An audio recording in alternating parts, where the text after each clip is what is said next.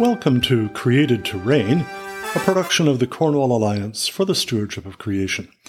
Our aim through these podcasts is to help you understand the scientific, economic, ethical, and other aspects of environmental stewardship and the conquest of poverty. I'm Cal Beisner, president of the Cornwall Alliance, and today I want to alert you to an extremely dangerous trend in public policy demanding reduced emissions, mainly from agriculture, of nitrous oxide, that is N2O, because it contributes to global warming. Indeed, we're told, every molecule of nitrous oxide in the atmosphere has 230 times the warming potential of every molecule of carbon dioxide. And governments all over the world concluded long ago, rightly or wrongly, that we must cut carbon dioxide emissions to reduce global warming.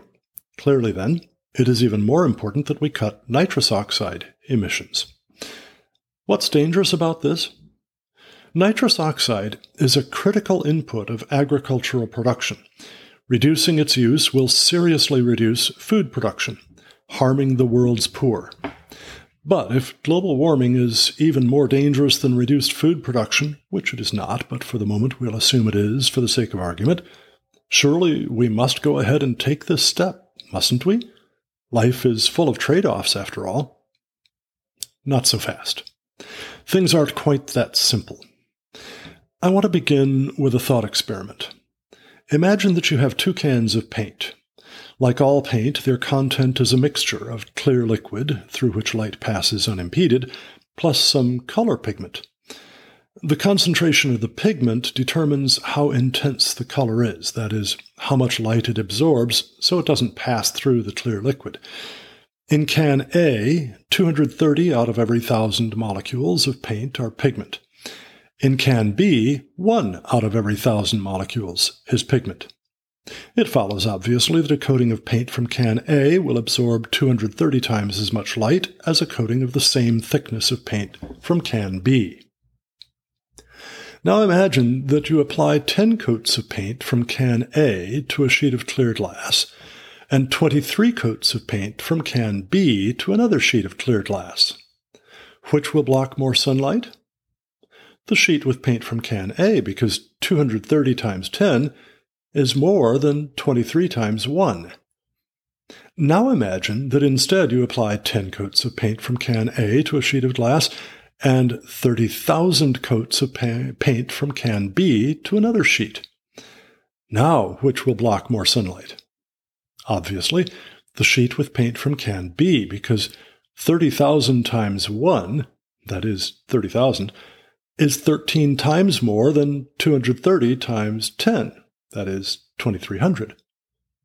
Now, this is a simplified analogy, not perfect, but good enough to give us the basic idea to the comparison between the radiative forcing, which determines the warming effect, of carbon dioxide emissions and that of nitrous oxide emissions. Those who demand we cut nitrous oxide emissions will point out that the radiative forcing by every molecule of nitrous oxide is 230 times that of every molecule of carbon dioxide. If we think we must cut carbon dioxide emissions to curb global warming, they reason, it follows that it's even more important to cut emissions of nitrous oxide. But they neglect two important things. First, nitrous oxide's concentration in the atmosphere is about 0.334 parts per million, while carbon dioxide's is nearly 1,300 times as high, 420 parts per million. Second, and more important, carbon dioxide's concentration is increasing at a rate some 3,000 times that of nitrous oxide. Consequently, the contribution of each year's addition of nitrous oxide to the annual increase in forcing is 230 divided by 3,000, or about one thirteenth that of carbon dioxide. Similar comparisons can be made between the radiative forcing of nitrous oxide and that of methane. To cut to the chase, it can be calculated based on the well understood physics of radiative transfer that the combined radiative forcing of carbon dioxide, methane, and nitrous oxide that are being added to the atmosphere is enough to raise global average atmospheric temperature by about 0.1 degrees Celsius, that's 0.18 degree Fahrenheit, per decade, or 1 degree Celsius, 1.8 degrees Fahrenheit, per century.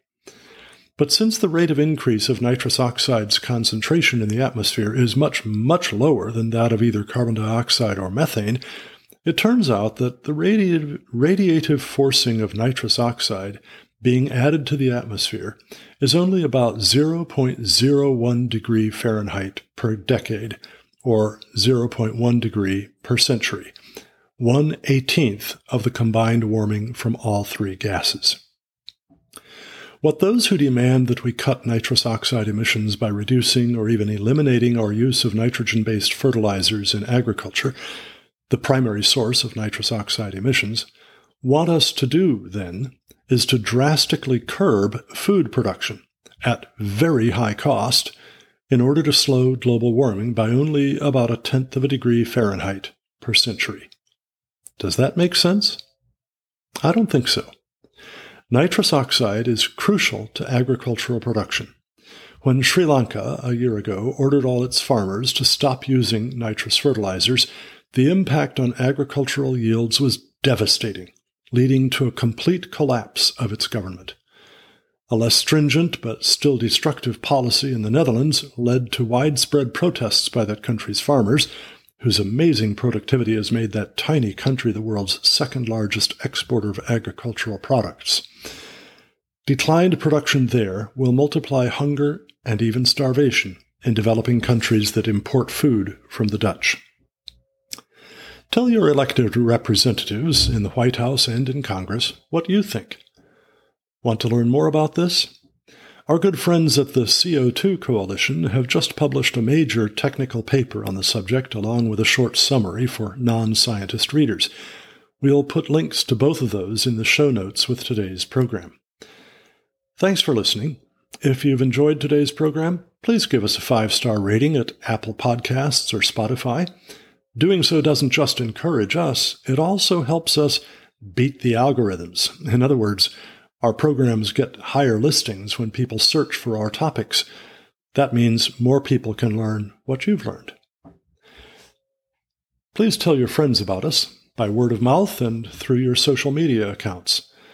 The Cornwall Alliance for the Stewardship of Creation is a non-profit religious, scientific, and educational organization. To support us with a tax-deductible gift, go to cornwallalliance.org slash donate. To subscribe to our educational newsletters, go to cornwallalliance.org, scroll to the bottom of the page, and put your name and email address into the simple sign up box. You'll be glad you did. Until next time, may you grow in grace and in the knowledge of our Lord and Savior, Jesus Christ.